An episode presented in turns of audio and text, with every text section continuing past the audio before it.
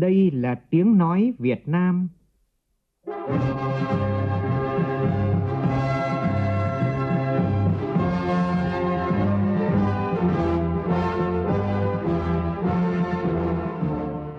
Việt Nam. Là tiếng nói Việt Nam phát thanh từ Hà Nội, thủ đô nước Cộng hòa xã hội chủ nghĩa Việt Nam.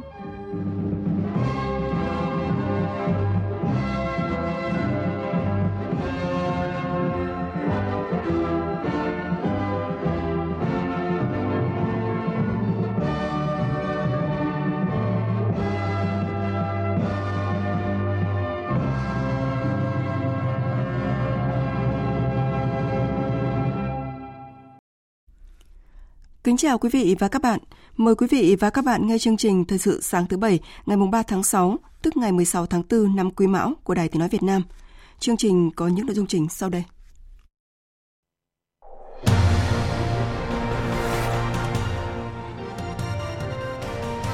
Thủ tướng Australia Anthony Albanese hôm nay bắt đầu chuyến thăm hai ngày tới Việt Nam theo lời mời của Thủ tướng Phạm Minh Chính. Báo chí Campuchia đưa tin về chính sách ưu tiên đầu tư phát triển vùng đồng bào Khmer ở Việt Nam. Thành phố Hồ Chí Minh cảnh báo chuồng virus Enterovirus bảy mươi mốt gây bệnh tay chân miệng nặng xuất hiện trở lại.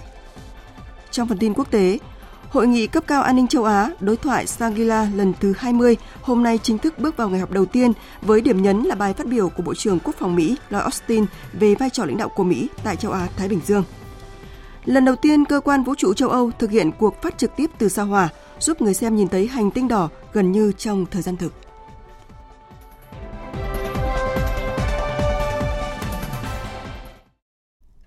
Bây giờ là nội dung chi tiết. Thưa quý vị và các bạn, nhận lời mời của Thủ tướng Phạm Minh Chính, Thủ tướng Australia Anthony Albanese hôm nay bắt đầu chuyến thăm hai ngày tới Việt Nam. Đây là chuyến thăm Việt Nam đầu tiên của ông Anthony Albanese trên cương vị Thủ tướng Australia. Ông Albanese là vị thủ tướng thứ ba của Australia thăm chính thức Việt Nam kể từ khi hai nước thiết lập quan hệ ngoại giao vào tháng hai năm một nghìn chín trăm bảy mươi ba. Diễn ra chỉ hai tháng sau chuyến thăm cấp nhà nước tới Việt Nam của toàn quyền Australia, chuyến thăm của Thủ tướng Albanese thể hiện sự coi trọng của Australia trong quan hệ với Việt Nam, tiếp tục góp phần củng cố tin cậy chính trị, thúc đẩy hợp tác nhiều mặt như chính trị, ngoại giao, quốc phòng an ninh, kinh tế, đầu tư, lao động giáo dục, công nghệ, biến đổi khí hậu, giao lưu nhân dân, hợp tác trong các vấn đề khu vực và quốc tế cùng quan tâm. Đại sứ Australia tại Việt Nam, Andrew Goretz-Zinowski tin tưởng chuyến thăm sẽ thúc đẩy quan hệ đối tác chiến lược giữa hai nước.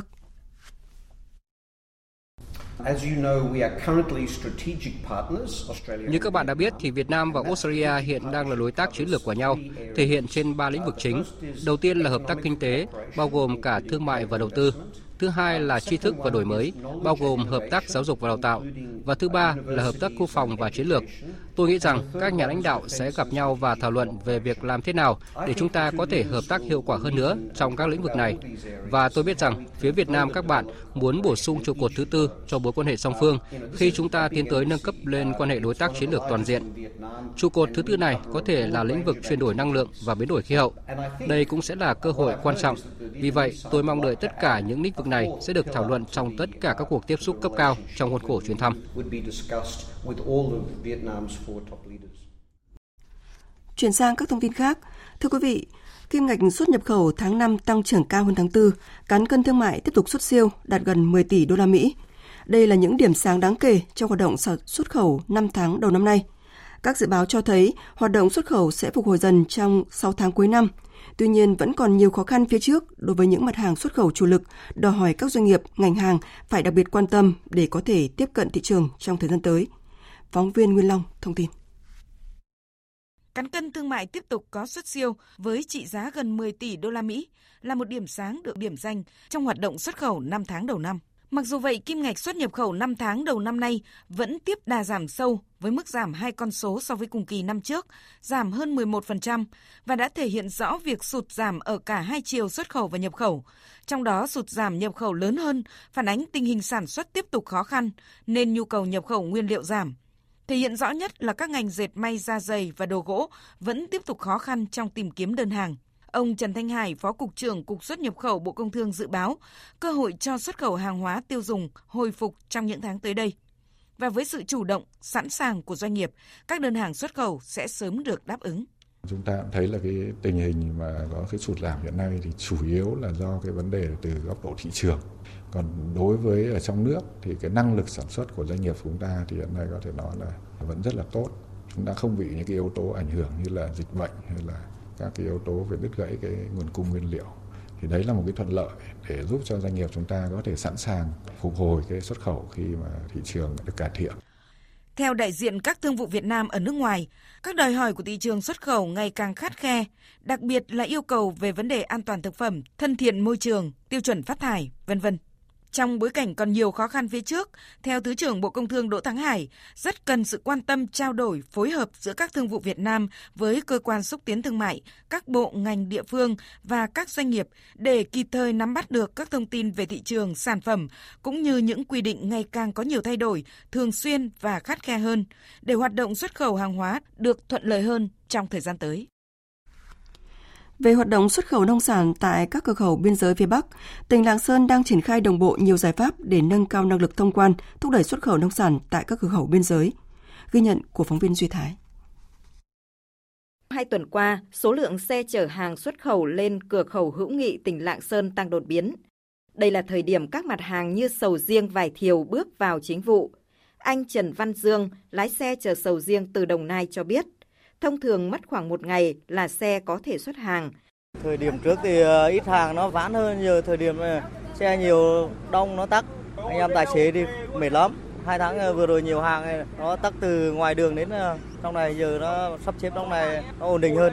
Tại cửa khẩu Tân Thanh, từ ngày hai mươi sáu tháng năm, phía Trung Quốc đã chấp thuận việc xuất khẩu sầu riêng qua cửa khẩu Tân Thanh, đồng thời giảm bớt các thủ tục kiểm tra kiểm soát hàng hóa, làm thêm giờ để tối ưu hóa năng lực thông quan.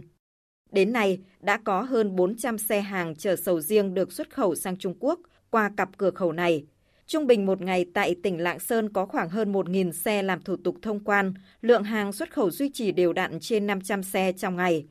Thực hiện chỉ đạo của Thủ tướng Chính phủ, tỉnh Lạng Sơn yêu cầu các lực lượng chức năng bám sát diễn biến hoạt động xuất nhập khẩu trên địa bàn, tập trung tối đa nhân lực, trang thiết bị để kịp thời có biện pháp điều tiết, quản lý phương tiện đưa hàng lên cửa khẩu biên giới, hỗ trợ giải quyết kịp thời các thủ tục để đẩy nhanh tiến độ thông quan hàng hóa, Thiếu tá Trần Văn Hùng, Phó trạm trưởng trạm kiểm soát biên phòng hữu nghị cho biết. Để tạo điều kiện cho hàng nông sản Việt Nam được xuất khẩu một cách thuận lợi nhất, chúng tôi đã chủ động phối hợp với đồn biên phòng Tân Thanh, cảnh sát giao thông điều tiết phương tiện từ xa, không để xảy ra tình trạng ùn tắc phía ngoài cửa khẩu.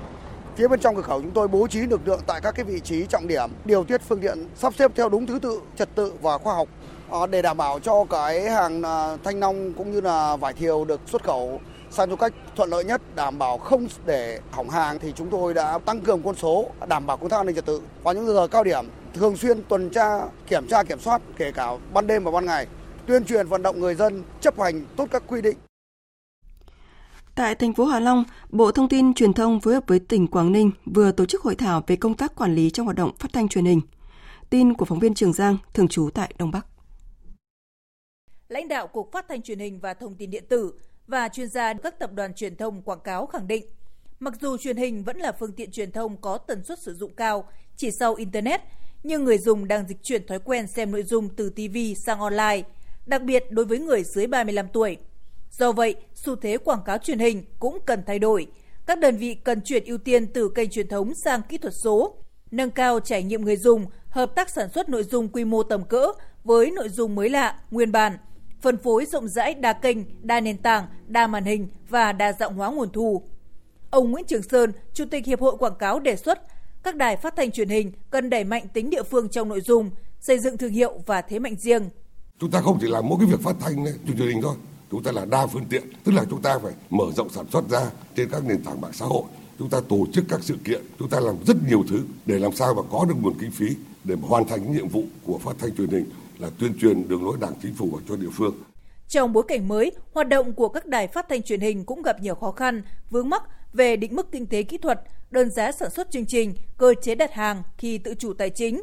Lãnh đạo các đơn vị đề xuất điều chỉnh định mức, đơn giá phù hợp hơn với hoạt động thực tế. Thứ trưởng Bộ Thông tin Truyền thông Nguyễn Thanh Lâm nhấn mạnh, Bộ Thông tin Truyền thông sẽ tiếp thu các kiến nghị đề xuất, đồng thời có kế hoạch cụ thể để báo cáo Chính phủ, sửa đổi văn bản, ban hành các chính sách mới. Trong tháng sáu này, chúng tôi là trình danh mục sửa đổi, danh mục dịch vụ sự nghiệp công sử dụng ngân sách nhà nước trong lĩnh vực thông tin truyền thông. Trong đó sẽ bổ sung một loạt những cái đầu việc, một loạt những cái mũ chi từ trước giờ chưa có. Nhưng mà chi phí truyền dẫn trên mọi hạ tầng, từ hạ tầng truyền thống đến hạ tầng mạng. Không có cái này không chuyển đổi số báo chí được. Ngay sau khi nhận được thông tin về ba ổ bệnh than thể ra tại một số địa phương của tỉnh Điện Biên, Cục Y tế Dự phòng Bộ Y tế đề nghị Giám đốc Sở Y tế tỉnh Điện Biên chỉ đạo các đơn vị trên địa bàn khẩn trương thực hiện các biện pháp ngăn chặn căn bệnh nguy hiểm này. Trong khi đó, tại Thành phố Hồ Chí Minh xuất hiện trở lại virus Enterovirus bảy mươi mốt gây bệnh tay chân miệng nặng. Sở Y tế Thành phố Hồ Chí Minh cho biết, mới đây một bệnh nhi đã tử vong do tay chân miệng tại Bệnh viện Nhi Đồng một. Đây là bệnh nhi được chuyển tuyến từ Bệnh viện Đa khoa tỉnh Tiền Giang. Các bệnh viện trên địa bàn đang điều trị cho ba mươi mốt ca bệnh tay chân miệng, tất cả đều là trẻ em dưới năm tuổi. Trong số ba mươi mốt ca đang điều trị, có bảy ca nặng và bốn trường hợp trong số đó đã xác định do Enterovirus bảy mươi mốt. Sở Y tế Thành phố Hồ Chí Minh đang phối hợp với đơn vị nghiên cứu lâm sàng Đại học Oxford giải trình tự gen xác định các chủng gây bệnh nguy hiểm của E V bảy mươi mốt. Đây là chủng virus gây nên nhiều trường hợp tử vong trong đợt bùng phát năm hai không một một. Thưa quý vị, sau ba năm chờ đợi, khán giả yêu thích các màn trình diễn pháo hoa lại được chiêm ngưỡng bờ sông Hàn rực rỡ trong bữa tiệc âm thanh và ánh sáng khi lễ hội pháo hoa quốc tế Đà Nẵng hai không hai ba chính thức khai mạc vào tối qua. Nguyên Chủ tịch nước Nguyễn Xuân Phúc, Phó Chủ tịch Quốc hội Nguyễn Đức Hải, Phó Thủ tướng Chính phủ Trần Lưu Quang cùng lãnh đạo các bộ ngành trung ương và thành phố Đà Nẵng đã tham dự chương trình. Tin của phóng viên Thành Long. Yeah.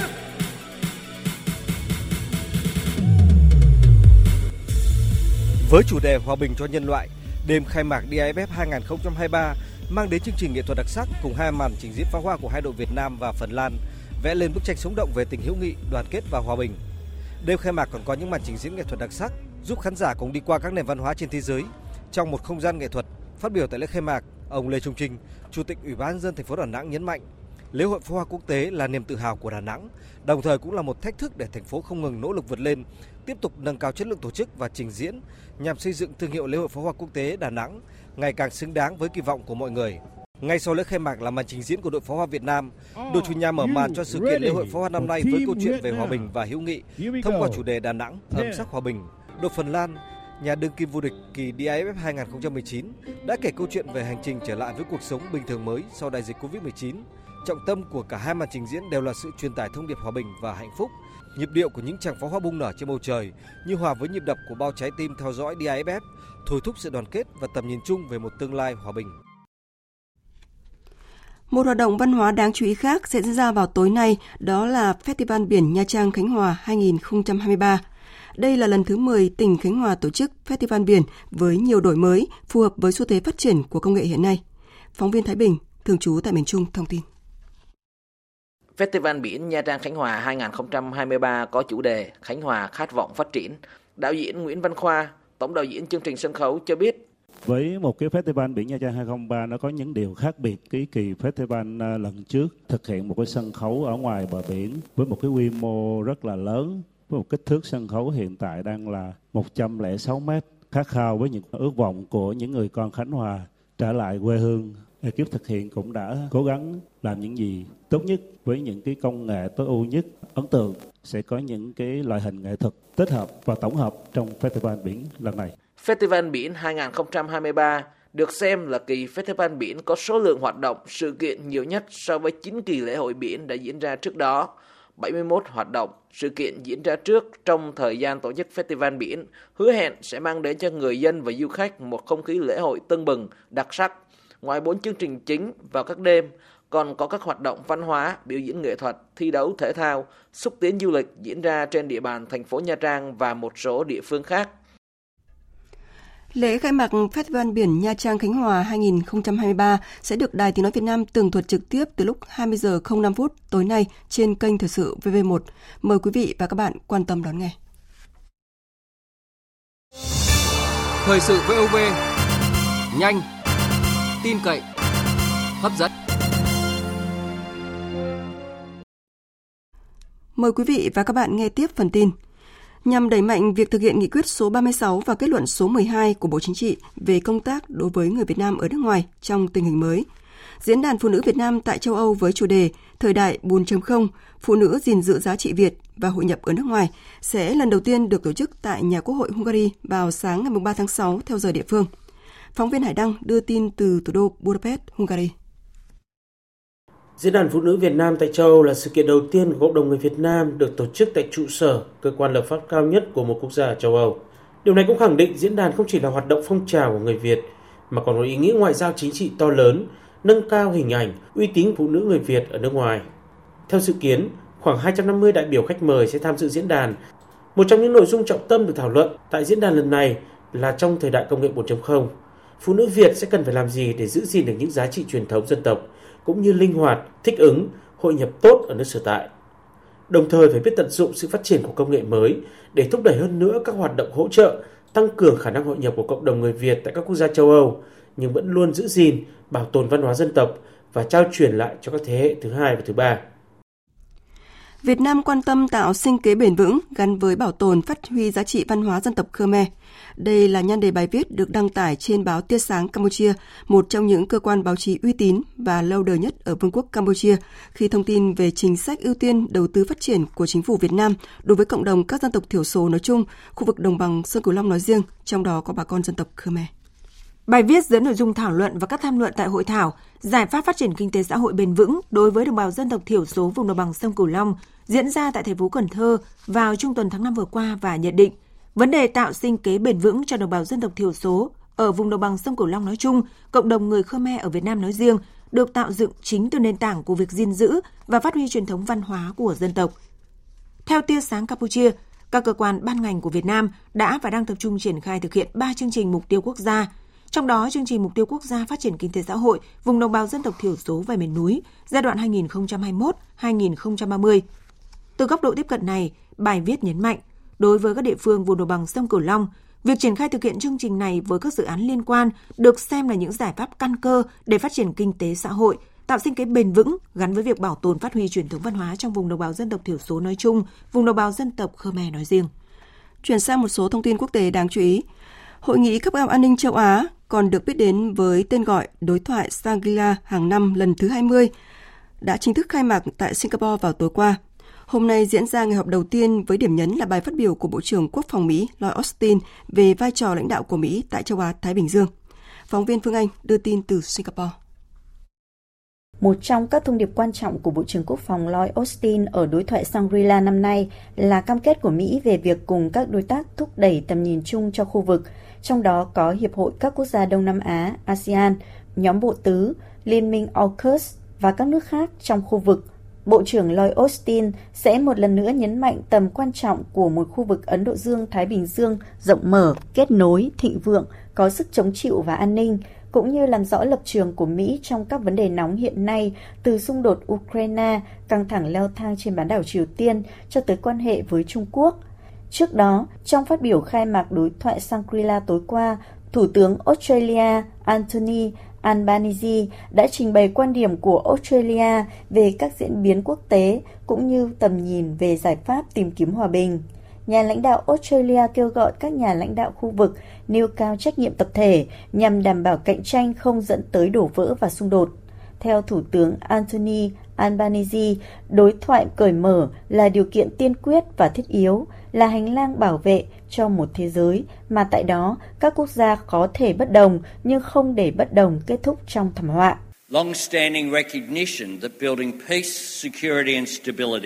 Với nhận thức lâu dài rằng việc xây dựng hòa bình, an ninh và ổn định phụ thuộc vào cả năng lực chiến lược, năng lực ngoại giao và củng cố lẫn nhau, và bằng cách tập hợp các nhà lãnh đạo và nhà phân tích từ khắp Ấn Độ Dương, Thái Bình Dương, a sê an và các đối tác, đối thoại Shangri-La nhấn mạnh giá trị của các cuộc thảo luận thẳng thắn và mang tính xây dựng, cũng như làm rõ rằng việc giữ gìn hòa bình và an ninh không phải là nhiệm vụ mà bất kỳ ai trong chúng ta cũng có thể gánh vác một mình, bởi vì sự thịnh vượng của khu vực chúng ta luôn được thúc đẩy bởi cơ hội được chia sẻ. Sự ổn định của khu vực chúng ta chỉ có thể được đảm bảo thông qua trách nhiệm tập thể.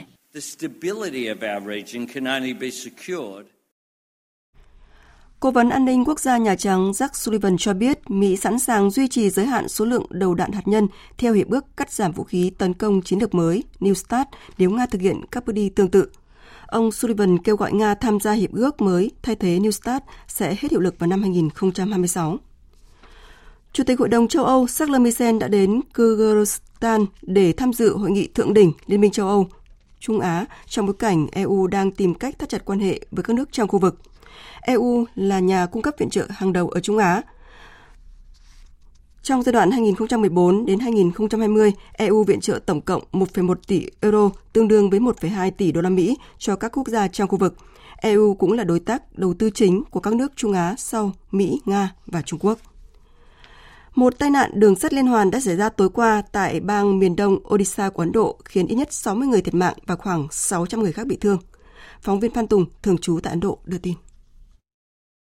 Tai nạn bắt đầu vào khoảng bảy giờ tối ngày hai tháng sáu, khi một đoàn tàu tốc hành chở khách đang trên đường từ bang Tây Bengal tới thành phố Chennai ở bang miền Nam Tamil Nadu thì bị chật bánh. Vị trí xảy ra vụ chật bánh tại quận Balasore của bang Odisha. Một số toa của đoàn tàu này đã đổ nghiêng sang đường ray bên cạnh sau sự cố. Cùng lúc đó, một đoàn tàu hàng đang trong hành trình ngược lại đã va chạm trực diện với các toa tàu vừa gặp sự cố, khiến khoảng ba đến bốn toa tàu hàng tiếp tục rơi khỏi đường ray. Lực lượng cứu hộ đã lập tức được điều động tới hiện trường ngay trong tối hai tháng sáu và rạng sáng ba tháng sáu. Ngay trong tối hai tháng sáu, Thủ tướng Ấn Độ Narendra Modi cho biết người thân của mỗi nạn nhân thiệt mạng trong vụ tai nạn tàu hỏa tại bang Odisha sẽ nhận được một khoản tiền đền bù trị giá hai trăm nghìn rupee, tương đương hai nghìn bốn trăm đô la Mỹ. Còn mỗi người bị thương sẽ nhận được năm mươi nghìn rupee, tương đương sáu trăm đô la Mỹ. Hiện Bộ Đường sắt Ấn Độ đã yêu cầu điều tra nguyên nhân vụ việc và đẩy nhanh tốc độ tìm kiếm cứu nạn tại hiện trường. Đêm qua, lần đầu tiên người xem trên trái đất có cơ hội nhìn thấy sao hỏa gần như trong thời gian thực khi cơ quan vũ trụ châu Âu phát trực tiếp trên YouTube những hình ảnh lịch sử từ hành tinh đỏ.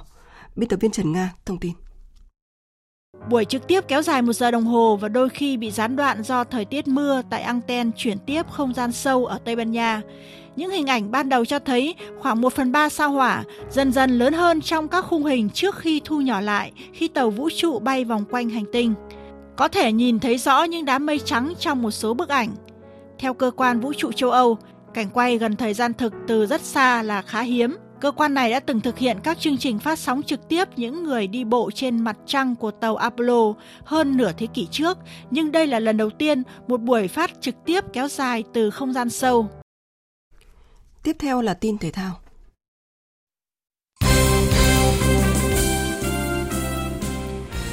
Chiều qua, đội tuyển bóng đá nữ Việt Nam có trận giao hữu với các cựu cầu thủ từng tham dự SEA Games hai không không ba và giành chiến thắng ba một.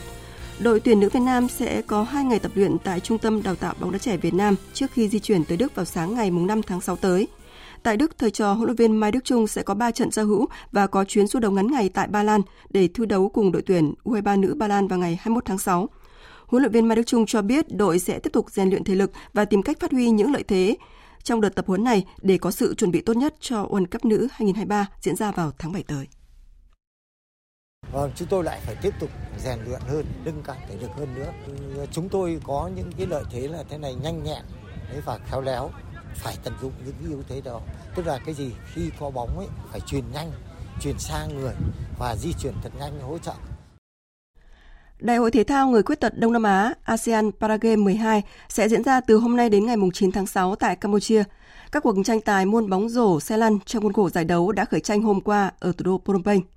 ASEAN Paragame mười hai có sự tham dự của một nghìn bốn trăm vận động viên thuộc mười một quốc gia khu vực Đông Nam Á. một trăm hai mươi hai vận động viên của đoàn Việt Nam tham gia tranh tài ở tám môn thể thao gồm điền kinh, bơi, cử tạ, cầu lông, bóng bàn, cờ vua, judo và boxia.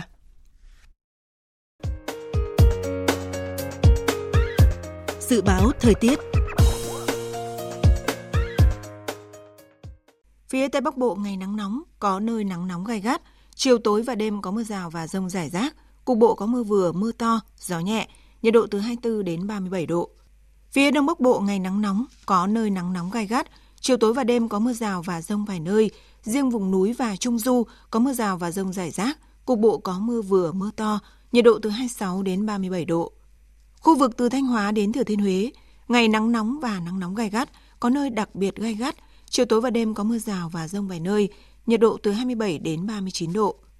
Khu vực từ Đà Nẵng đến Bình Thuận, ngày nắng, riêng phía Bắc có nắng nóng và nắng nóng gay gắt, chiều tối và đêm có mưa rào và dông vài nơi, gió Tây Nam cấp hai, cấp ba, nhiệt độ từ hai mươi sáu đến ba mươi bảy độ. Tây Nguyên có mưa rào và dông vài nơi, riêng chiều và tối có mưa rào và rải rác có dông, cục bộ có mưa to, gió Tây Nam cấp hai, cấp ba, nhiệt độ từ hai mươi đến ba mươi mốt độ. Nam Bộ có mưa rào và dông vài nơi, riêng chiều và tối có mưa rào và rải rác có dông, cục bộ có mưa to, gió Tây Nam cấp hai, cấp ba, nhiệt độ từ hai mươi lăm đến ba mươi tư độ. Khu vực Hà Nội ngày nắng nóng, có nơi nắng nóng gay gắt, chiều tối và đêm có lúc có mưa rào và dông, nhiệt độ từ hai mươi sáu đến ba mươi bảy độ. Dự báo thời tiết biển, Bắc và Nam Vịnh Bắc Bộ không mưa, gió Nam đến Đông Nam cấp ba, cấp bốn. Vùng biển từ Quảng Trị đến Quảng Ngãi không mưa, phía Bắc gió Đông Nam, phía Nam gió Tây Nam cấp ba, cấp bốn. Vùng biển từ Bình Định đến Ninh Thuận có mưa rào và dông vài nơi, gió Tây Nam cấp bốn, cấp năm. Vùng biển từ Bình Thuận đến Cà Mau có mưa rào rải rác và có nơi có dông, ngày gió Tây Nam cấp sáu, giật cấp bảy, cấp tám biển động, đêm gió giảm dần. Vùng biển từ Cà Mau đến Kiên Giang có mưa rào và dông rải rác, gió Tây đến Tây Nam cấp bốn, cấp năm. Khu vực giữa Biển Đông có mưa rào và dông rải rác ở phía Đông, phía Bắc gió Đông Nam, phía Nam gió Tây Nam cấp bốn, cấp năm. Khu vực Bắc Biển Đông và khu vực quần đảo Hoàng Sa thuộc thành phố Đà Nẵng không mưa, gió Đông Nam cấp ba. Khu vực Nam Biển Đông, khu vực quần đảo Trường Sa thuộc tỉnh Khánh Hòa và Vịnh Thái Lan có mưa rào và dông rải rác, gió Tây đến Tây Nam cấp bốn, cấp năm. Vừa rồi là những thông tin dự báo thời tiết. Bây giờ chúng tôi tóm lược một số tin chính đã phát trong chương trình.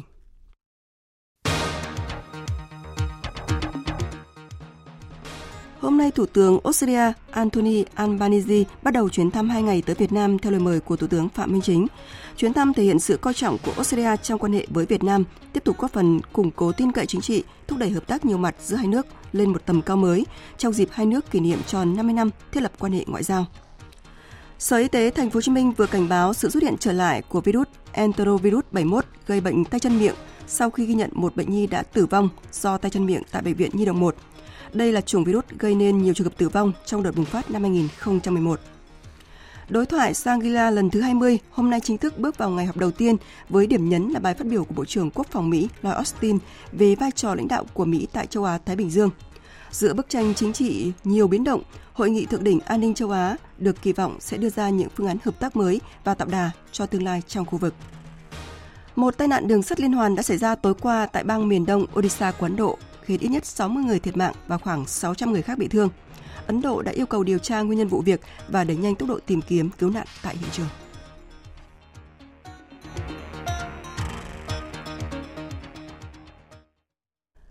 Phần tóm lược những tin chính vừa rồi đã kết thúc chương trình Thời sự sáng nay của Đài Tiếng Nói Việt Nam. Chương trình hôm nay do biên tập viên Minh Châu biên soạn và thực hiện với sự tham gia của phát thanh viên Quỳnh Anh và kỹ thuật viên Tuyết Mai, chịu trách nhiệm nội dung Nguyễn Vũ Duy. Cảm ơn quý vị và các bạn đã dành thời gian lắng nghe.